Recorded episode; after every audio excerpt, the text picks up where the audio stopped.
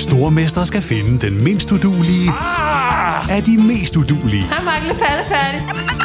Sammen to papkasser. Åh, oh, nej, Mark. Må jeg ikke ringe til min mor? Stormester. En chance til. Det er ikke på nogen måde behageligt. Stream nu på TV2 Play. Du lytter til en podcast fra TV2. 122 års fængsel, 400 kilo kokain, og så er nogle bagmænd, der har haft sådan nogle dæknavne som Street Bob og New Passion. Ja, det er jo en af Danmarks historiens største øh, kokainsager, hvor der faldt dom i mandags. Ja. Den har fået øh, dæknavnet Operation Sixpence. Mhm. Og det, der er lidt specielt ved den, det er, at den egentlig begyndte som en øh, rimelig straight narkosag. Politiet fik et tip om, at der var en mand, som øh, i øvrigt bare sixpence, øh, hvorfra sagen har fået sit navn, der øh, stod for en øh, omfattende narkoring. Det, der så skete sidenhen, det var, at øh, lige pludselig så dumpede der en kæmpestor mængde af øh, chatbeskeder, øh, som var hentet fra nogle forskellige krypterede chattjenester, ned hos politiet. Og det gjorde, at denne her sag, den pludselig voksede og forgrenede sig i mange forskellige retninger. Og det med krypterede chatbeskeder, det vender vi tilbage til. Vi får nemlig også øh, besøg af chefen for den danske udgave af FBI, nemlig det, der hedder NSK. Han hedder Torben Svare, så vi kan få rullet den her sag op. Vi hedder Janni Petersen og Carsten Norton. Velkommen til Skyggesiden.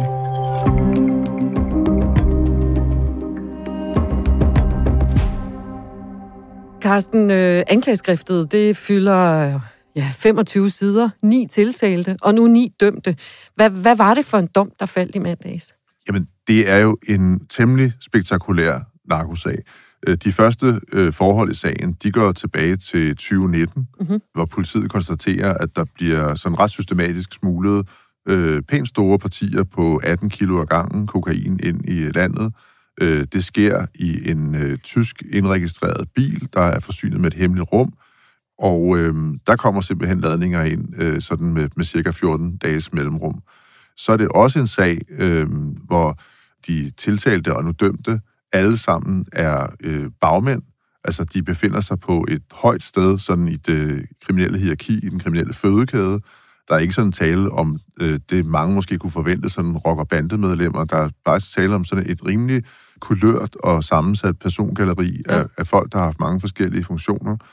Øhm, og så er der jo det ved det, at udover at der er foregået denne her indsmugling, så efterhånden som politiet har fået hul på nøden, så at sige, den her sag, så har de konstateret, at øh, jamen, der er blevet øh, afleveret og udvekslet øh, kokain og pengebeløb på et, en lang række forskellige adresser rundt omkring i hovedstadsområdet. Og nogle gange er det sket sådan nogle lidt besynderlige steder, som foran et øh, kulturhus i Valby, og Det er byen. og sågar. selve, selveste DR-byen, ja.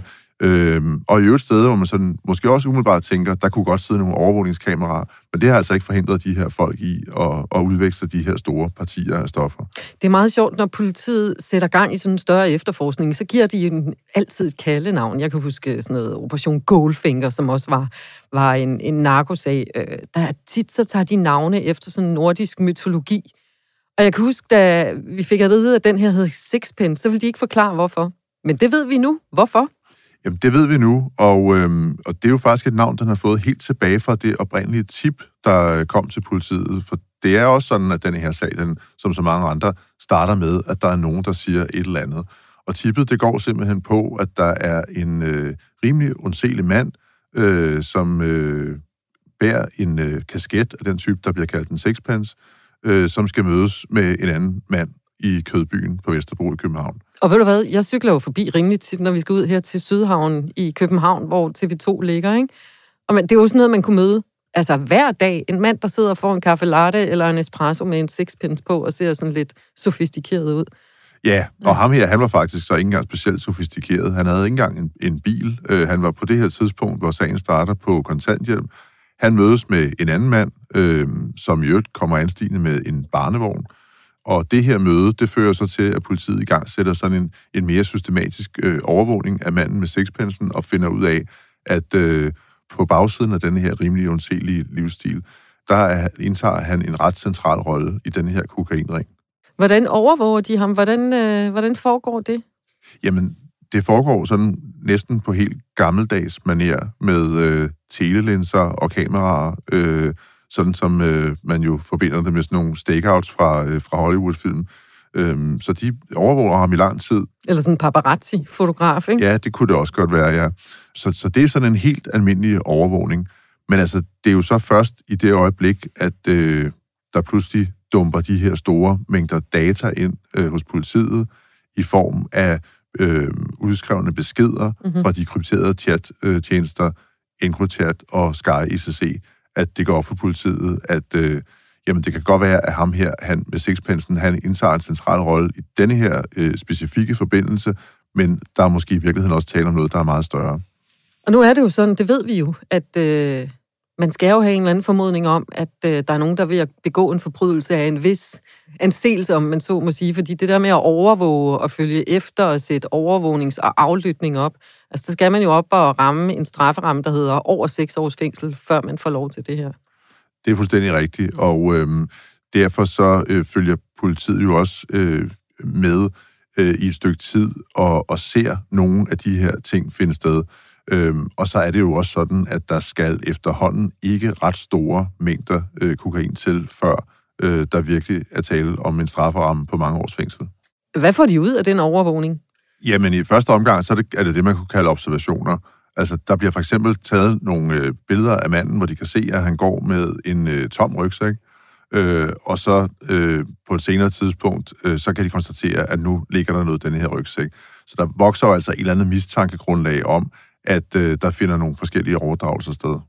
Carsten, den øh, politienhed, om man så må sige, der har opklaret den her sag, øh, er NSK, National Enhed for Særlig Kriminalitet. Den blev etableret i januar 2022. Hvad kan vi, hvad kan vi fortælle om den? Jamen, NSK er jo en øh, enhed under Rigspolitiet, øh, som, øh, som tager sig af særligt store sager, og i øvrigt også bistår øh, kredse rundt omkring i landet. Det er blevet kaldt Danmarks FBI, ja. fordi det er sådan en, øh, en slags øh, politienhed, der, der beskæftiger sig med hele landet. Det er jo sådan, at landet er inddelt i en række forskellige politikredse, og det er kredsene, der efterforsker de forbrydelser, der finder sted de forskellige steder i landet. Men NSK kan altså gå ind ligesom og, og støtte i, øh, i særligt øh, store sager. Så det er det, en slags øh, rejseholdet, der er genopstået? det er en slags øh, genoplivning af, af rejseholdet, eller i hvert fald det tætteste, vi kommer på det. Man kan sige, at forgængeren til NSK, det var det, der hed øh, National Enhed for Central Efterforskning, øh, som blev nedlagt øh, samtidig med, at NSK blev oprettet. Og, og, og NEC var jo sådan en, en enhed, der især beskæftigede sig med, også med den tunge kriminalitet, med rock- og bandekriminalitet osv., men det var ikke en enhed, der på samme måde støttede de enkelte politikredse, sådan som NSK gør det nu. Nej, det er jo interessant, hvis man kigger på, hvordan de her afdelinger de udvikler sig, fordi NSK har 1100 ansatte og afdelinger rundt omkring i hele landet med hovedsæde i Ejby. Øh, I Glostrup ligger det faktisk. Ikke? Og jeg kan huske sådan første gang, jeg var inde og besøgte Nick, da de lå hos Rigspolitiet, lige inde ved siden af politigården. Det var op ad sådan nogle øh, snirklede gange, og altså hvis man lagde en kugle i det ene hjørne, så ville den trille ned i det andet hjørne, fordi det var sådan en gamle lejlighedskompleks. Der var jeg inde første gang for tusind år siden. Og så har man jo ligesom kunne se, hvordan sådan grænseoverskridende kriminalitet, cyberkriminalitet, økonomisk kriminalitet har udviklet sig. Og dermed er de enheder jo også blevet større og rykket ud af byen for det her fede lejlighedskompleks, og så ud til Ejby Industrivej i sådan et industrikvarter, hvor man ligger lige ved siden af sådan en kæmpe indko. Ikke? Der er noget andet fra at sidde og, og, øh, og efterforske sager, hvor man kunne høre Tivoli i baggrunden, og så med en inko som nærmest en abo ude i, i Glostrup, ikke? Ja, og i øvrigt bag store indhegninger. Der er jo ikke den store øh, forskel på at besøge øh, NSK og PT. Og, og PT, Nej. præcis, ja. Altså, det er jo øh, topsikrede bygninger, mm. hvor der jo også er øh, situation rooms og alt muligt ja. andet, som man kender det fra film, øh, hvor der i særlige krisesituationer kan man indkalde relevante parter, som så kan, kan tage sig af, af landets sikkerhed. Og netop NSK skal vi have fokus på nu, og med fra en telefon fra Spanien, hvor du lige nu er til konference, der har vi Torben Svare, som er politiinspektør i NSK.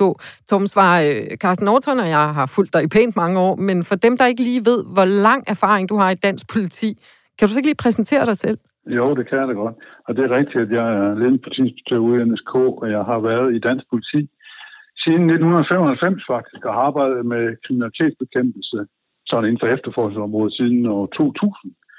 og faktisk som leder siden 2004. Så man kan vel sige, at jeg er ved op i årene. Og Carsten, nu sad vi og talte om det her store materiale, som, som, som kom i jeres hænder. Øh, hvordan reagerede I, da I ligesom fik den her sag i hænderne i, i NSK, altså den sag, hvor der faldt afgørelse i mandags? Jamen, man kan sige, øh, at det, historien er måske lidt anderledes i lige nok den her sag, fordi lige nok den her sag havde vi rent faktisk en, øh, en ret effektiv efterforskning øh, kørende i forvejen. Så da vi så får materiale ind fra, fra Sky ECC, øh, som, som ligesom understøtter noget af det, vi er i gang med, så øh, er det selvfølgelig, øh, selvfølgelig fint for os. Det letter nogle ting i nogle efterforskninger at få, få adgang til sådan en krypteret kommunikation. Øhm, nu kan jeg selvfølgelig ikke gå sådan et super meget i dybden lige med, med, med sagen her, fordi det er jo sådan, at der er også ankefrister og sådan nogle ting, og meget bekendt er der noget af det, der er anket i hvert fald. Men, men sådan helt overordnet set er det jo godt øh, for efterforskning og få adgang til materiale, hvis man kan holde det op mod den eksisterende efterforskning. Det kunne vi så i det her tilfælde. Og det er rigtigt, der er syv ud af de ni fra i mandags, der allerede har anket denne her sag. Øhm, men hvis vi lige ser bort fra dit øjeblik, kan du så ikke prøve at beskrive det netværk, som I så afdækker? Altså, hvad er det for en slags personer, der er tale om i denne her kreds? Jamen altså, øh, det, er nogle, det er jo et netværk, eller i hvert fald nogle af personer er nogen, vi har haft øh, mistanke til igennem nogle år. Øh, det er jo øh, lidt balkanbaseret øh, netværk, om man så må sige, og det er nogen, som efter vores vurdering øh, jo havde en vis erfaring inden for, for, for det her felt. Så øh, det er et, et netværk, som vi har haft kig på i et stykke tid. Øh, og som jeg også indledte med at sige, så har vi efterforsket ret øh, målrettet på det. Og når man taler om, om sådan nogle narkosager i Danmark, så er der jo mange, der nok med det samme tænker, det er sådan noget rock- og bande-relateret på en eller anden måde. Men, men det er jo egentlig ikke rigtigt tilfældet i, i denne her sag. Er det ikke rigtigt forstået? Jo, det, det, det er nok rigtigt nok, men altså, jeg, jeg tror, at det, det er sådan lidt et mudret billede, om man så må sige, fordi der er jo nogle aftager øh, af sådan nogle narkotika. Det behøver jo ikke nødvendigvis bare lige først at være brugernetværk. Øh, det kan jo godt være nogen, der videre sælger så videre, og så videre. Så derfor kan man ikke bare sige, at øh, rock og bander slet ikke spiller noget i, i, i, i den her sag. Det er jo ikke lige dem, som, som sidder på, på anklagebænken, men det er, øh, det er jo sådan, at distribution skifter hænder øh, mange gange. Tom Svar, hvordan vil du beskrive den her sag i forhold til, til andre sager? Det er alligevel 400 kilo kokain. Altså, der sker jo beslaglæggelser på grænserne og i havne og så videre. Men, men øh, der var en af anklagerne, som på et tidspunkt beskrev det der med, at det jo nærmest som om, der var et angrolager. Har den her været sådan mere systematiseret, mere voldsom, mere øh, end andre sager? Nej, det, det, det, det synes jeg ikke, man kan karakterisere den som. Den er stor jo, fordi der er jo, der er jo ret mange tiltalte, og der er jo også en del andre operationer og efterforskning, der er startet op i kølvandet på den her, og har et link ind i den her. Så derfor, øh, det, er jo, det er jo ret omfattende materiale, øh, vi har kigget på, øh, og kigger stadig på i nogle afledte efterforskning. Så derfor, øh, det, den er jo nok, øh, det er jo en af de største, øh, synes jeg, at sige, at jeg har haft kendskab til øh, i den tid, jeg arbejder med det. Øh, men det passer meget godt ind i den europæiske kontekst, øh, som foregår i øjeblikket. Altså Europa det, det ser ud som om, at Europa er øh, aftager nummer et, øh, når vi taler kokain. Øhm, så det ligner om et stort brugernetværk.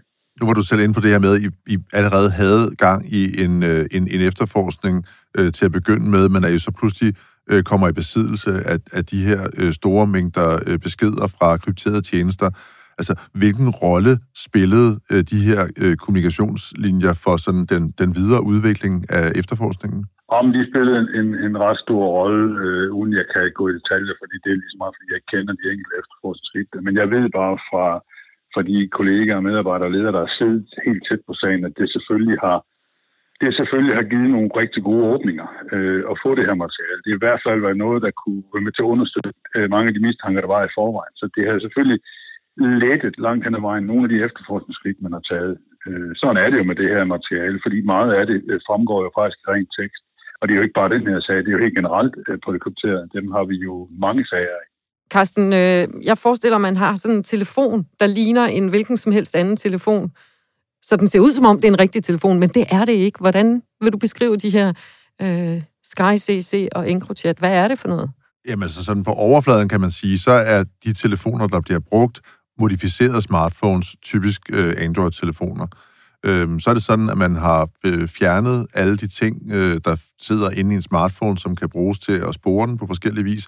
Det er for eksempel øh, GPS'en, det kan også være kameraet, det er højtaler og mikrofon, sådan så det, den ligesom er barrieret ned til, det er, at man kan bruge den til at skrive på. Øh, så er der installeret et, øh, et, man kan kalde det en slags alternativt styresystem, øh, i stedet for det, der plejer at ligge på telefonen.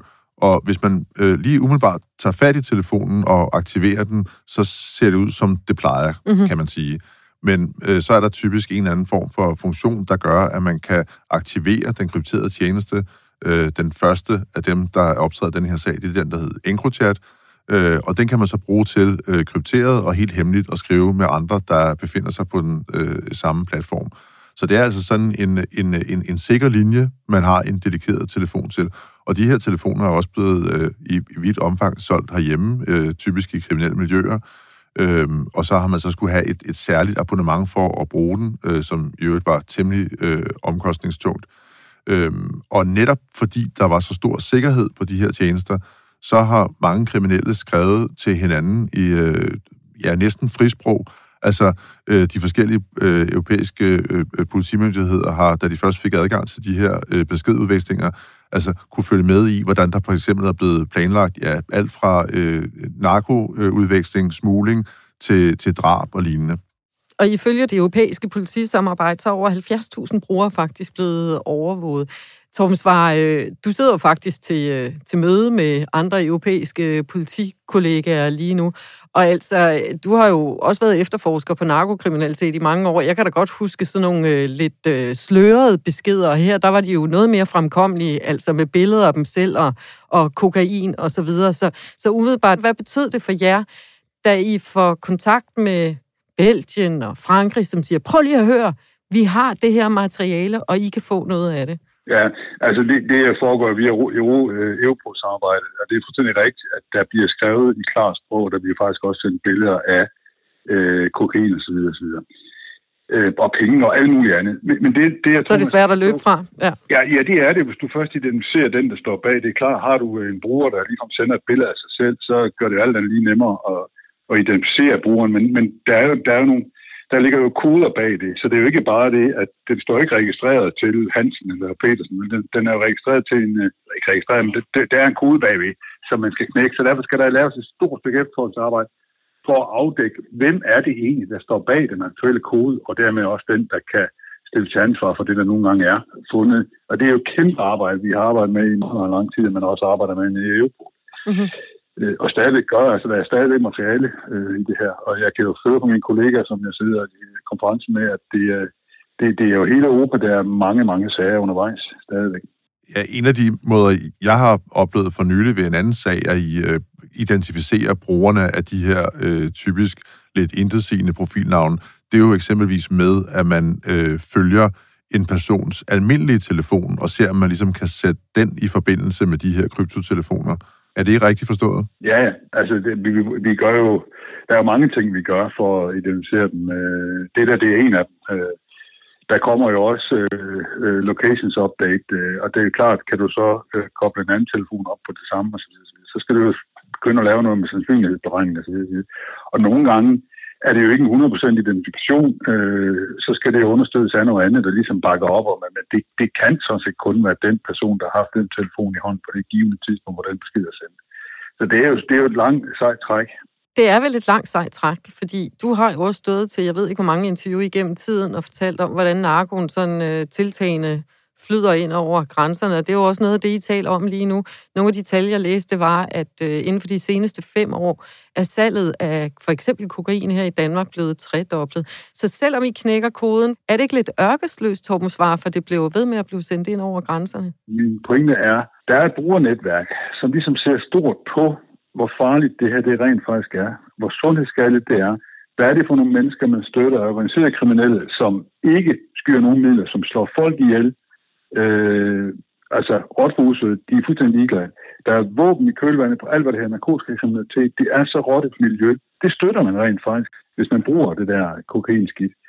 Øh, så nej, det er ikke nødsløst. Vi skal begynde at bekæmpe det, øh, og det gør vi. Øh, jeg er sådan set meget positiv over for at høre, hvordan øh, de lande, vi, vi sammenligner os med i Europa, hvordan de rent faktisk arbejder med det. Og så bliver vi gode til at arbejde med det på tværs af landegrænser. Og det er nok koden, der skal knække noget af det, det er, at vi bliver meget, meget stærkere til at arbejde sammen internationalt. Jeg er barn af 80'erne. Jeg var ung i 80'erne, og der kan jeg huske, at det der med kokain, det var nogen, dem, der tog det, det var nogen, der virkelig havde mange penge. Og nu kan man jo se, at øh, kokain er jo faldet væsentlig i værdi. Så jeg har også hørt dig tidligere beskrive, at det er jo et helt andet klientel. Det er meget mere bredt nu. Og det, du reelt siger, det er, selvom øh, du synes, at det kunne være meget hyggeligt med, med, med noget kokain i weekenden, så skal man bare lige vide, hvad der ligger bag. Ja, det skal man for alle verden lade være med. Altså, der, der er, for det første kokain meget beskidt stof. Det bliver blandet op med alt muligt skrammel, selvom det er renere, end det nogensinde har været. Derudover så er det sådan, at det er organiseret kriminelle. Det er parallelstrukturer rundt omkring i Europa, der lever af det her. Øh, øh, og som altså er ligeglade med liv. Øh, de slår hinanden ihjel. Altså jeg synes, vi har set rigtig mange eksempler rundt omkring. Bare i Sverige, hvordan helt unge mennesker øh, slår andre mennesker ihjel. Og det kommer alt sammen tilbage til en eller anden form for organiseret kriminalitet, typisk narkotikakriminalitet. Øh, så det støtter man, når man bruger det. Det, er bare, det skal man bare indse. Tom Svart, du skal tilbage til din konference. Tusind tak, fordi øh, du vil være med her, og øh, god konference i Spanien. Tak skal du have, og selv tak. Nu siger Torben det der med, at kokain, og hvor rent og hvor udfortyndet det er, og hvilken risiko man udsætter sig selv for, fordi hvad der blandet i. Og det er jo bare lidt interessant, fordi Sundhedsstyrelsen udgiver hvert år en rapport, hvor de er ude og kigge på spildevand, og ud fra det kan de måle, hvad er renheden af nogle af de stoffer, som folk indtager. I 2022, som er den seneste, der, der var øh, kokain på gadeplan, renheden historisk høj med en gennemsnitlig renhed på 73 procent. I 2013 var den 25 procent. Hvad siger det dig, Carsten? Jamen, det tager jo ind i den udvikling, der er øh, på det her marked for øjeblikket. Altså, Europol har senest konstateret i deres øh, sådan store undersøgende rapport om kokainmarkedet i Europa, at øh, det, der øh, typisk kommer til Europa nu, det er i stigende grad kokainpastaen, det vil sige altså et tidligere forstadie i produktionen af kokainen. Øh, tidligere, der har man jo kendt øh, de her ja, typisk øh, klodser eller sten, som de også bliver kaldt, øh, der bliver smuglet ind på forskellige vis, for det er den øh, færdigproducerede øh, kokain, altså mm. i pulverform, som er, er, er blevet til i, øh, i typiske Syd- eller Mellemamerika. Men det, der kommer til nu, er i stigende grad kokainpastaen. Det er det dels, fordi den er nemmere at pakke og skjule, og dels fordi man så kan lave den færdig i Europa, hvor man i øvrigt har lettere adgang til de kemikalier, der skal bruges til at lave den færdig. Og så kan man også sætte et lille stempel på, så man har sådan et M for Mercedes, eller A for Audi, eller hvad er det, hvad er det man bruger det til?